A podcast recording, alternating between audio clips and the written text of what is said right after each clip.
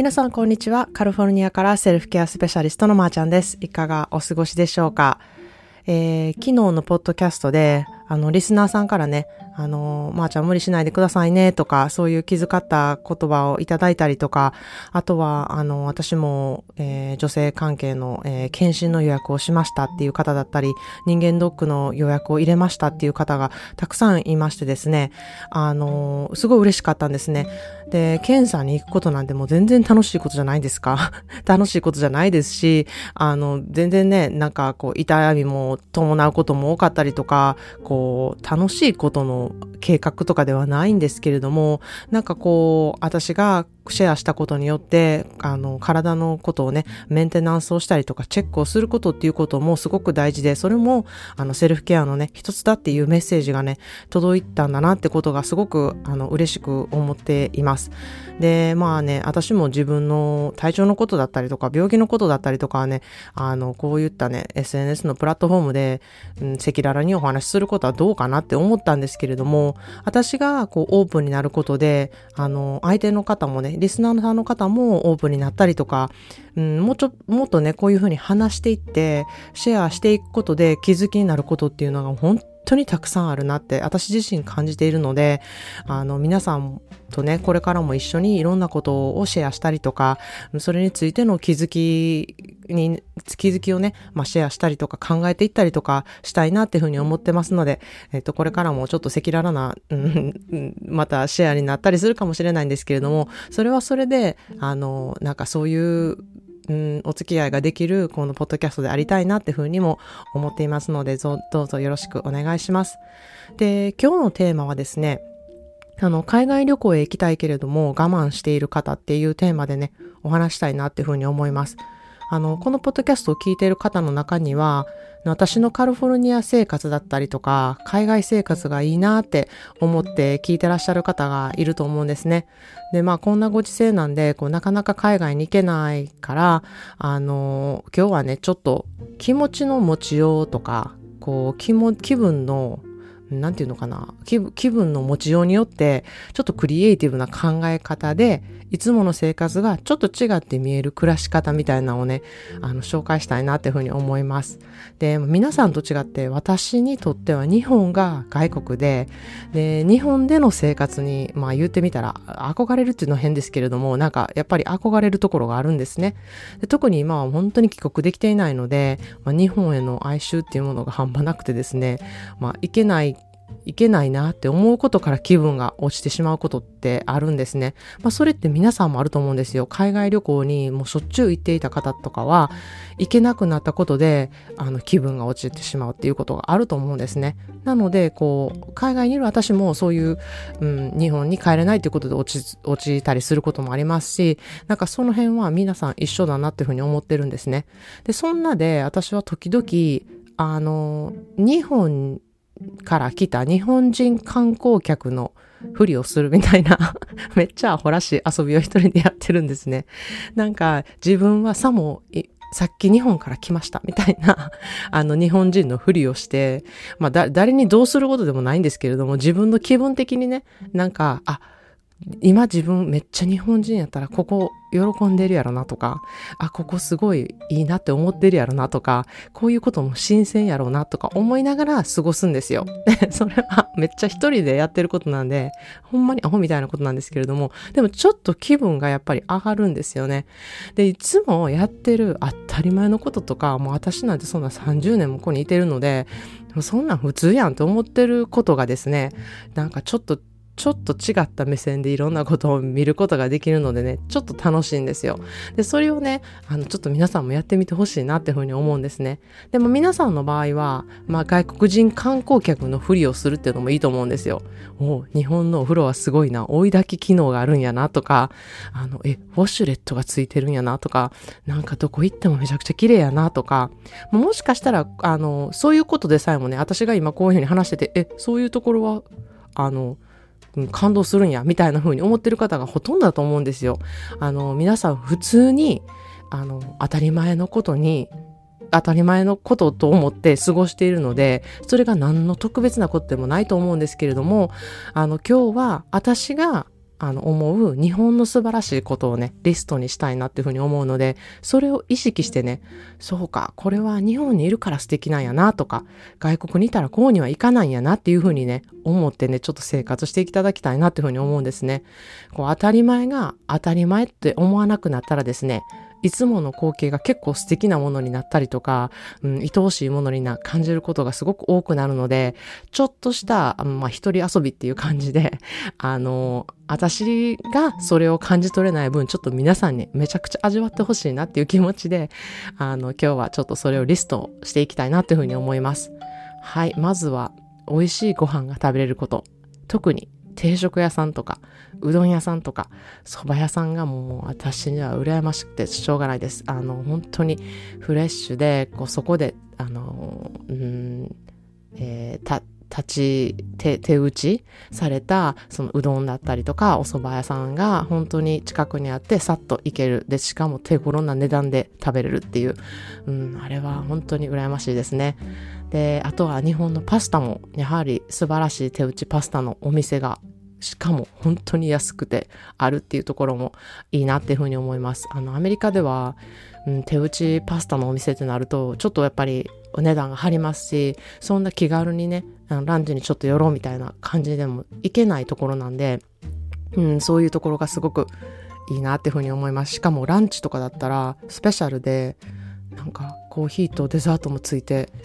うん、1500円とか、もうアメリカじゃありえないうん、値段なので、そういうところはちょっと味わっていただきたいなっていうふうに思います。あとはコンビニのアイス。さっとこう行ってね、さっと買えるあの手軽さ、もう本当に美味しいですし、あの、いいなっていうふうに思います。あの、私のために特にチョコ、ジャンボモナカ買って食べてください。はい。で、他には、あの、傘を差すこと。まあ、これはね、ちょっと雨の日鬱陶しいなとか、うん、傘とか、うん、なんかこう、刺さりそうやし、傘を持つことも鬱陶しいし、傘もなんか置き忘れた傘とかもたくさんありますし、鬱陶しいって思うことかもしれないんですけれども、アメリカでは傘を差す人がほぼいないんですね。で、あの、みんなこうレイン、レインコートも着るかな？なんかあんまりそのレインコートを着たりとか、なんかこう濡れることに抵抗ない人がめちゃくちゃ多いんですね。で、普通にパーカーだけやけど、まあ、ちょっと濡れてもかまへんみたいな文化なんで、日本のね、あのように傘をきっちり持っている姿だったりとか、うん、あとは傘のね、質をちょっと、うん、考えたりとか、ちょっと傘もおしゃれのうん、一つのアイテムになったりとか、そういうところがね、すごく私には素敵やなっていうふうに思いますので、ちょっと傘のね、質を変えてみるとか、あの、雨の日のね、あの、着るレインコートだったりとか、長靴とかだったりとかを、うん、ちょっと意識してみて、なんかこういうのってあまり、まあ、日本だからこういうおしゃれができるんだなっていうふうに、もうちょっと見てほしいなっていうふうにも思います。他は、えー、和菓子ですね。もう芋ようかんとかおはぎとか、もうなんか美味しいものがたくさんあるじゃないですか。特に和菓子なんですけれども、まあ、それが手軽に本当に、うん、買えてすぐに食べれるところも、美味しい和菓子屋さんっていうのもありますし、まあ、アメリカではもう自分で作るしかないんですよね。和菓子が食べたいなと思ったら、まず、うん、原材料なんやろっていうとこから始まります。で、レシピを調べて、作る過程を見て、うん、これやったらちょっとハードル高くないかな、みたいな 感じで、あの、まずそっから始まるんですね。で、まあ私の場合あんまりお菓子作りが得意じゃないので、結構凝ってるもんとかだったら、もういいわってなりってしまいがちなんですね。うん、なので、いや和菓子が、美味しい和菓子のお店に行ったりとか、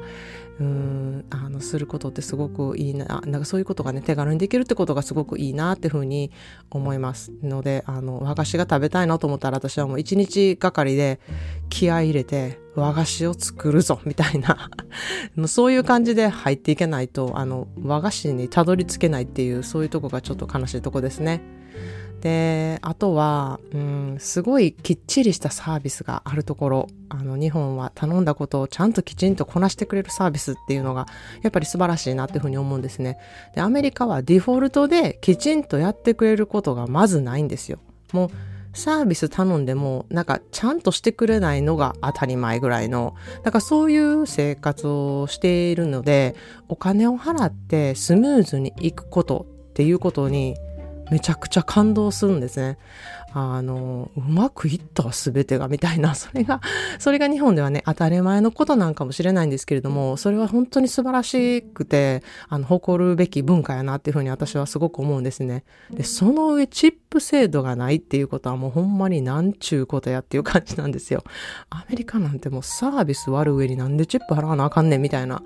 あの、思うことが多いですから、あの、そこの差はすごい激しいなと思います。で、ほんで、もしね、あの、アメリカですごいいいサービスやったら、まあ、いいサービスっていうのは普通のサービスですよ、日本にあの比べたら。その普通のサービスでうまく問題なくいったなって思ったら、お、チップめっちゃ払わな、みたいになるんですよ。もうおかしいやんっていう感じなんですけれども、まあ、チップがあるからこうなってるのかと思ったり、うん、なんかそういうふうに思いますね、サービスに関しては。で、まあ他は、あとホームレスが街の至るところにいないっていうところも日本のすごい素敵だなってところ日本のすごい素敵だなっていうふうに思います。まあ、もしかしたらこう見えていないだけで過酷な状態の人とかもね、こう隠れていることもあるっていうふうに思われてるんですけれども、まあ、日本ってちょっとそういうの恥じらわしっていうふうに思う文化もあるので、まあ、でもアメリカはちょっとそこが逆で、あの、恥じらわしいどころかこんな風にして住んでんねん的な、あの、風な人もいますし、まあ本当に過酷な状況で、そういう、そういうな生活をさぜ、しざるを得なかった人とかも、あの、全然いるんですけれども、そういうところが、うん、特にここ2、3年でめちゃくちゃ増えまして、うんあのホームレスなしではこう外にホームレスは絶対外にいるものっていう感じの環境ですね。でまああとはまあなんといっても安全面ですね。まあアメリカではうん歩いてるだけで銃に撃たれたりま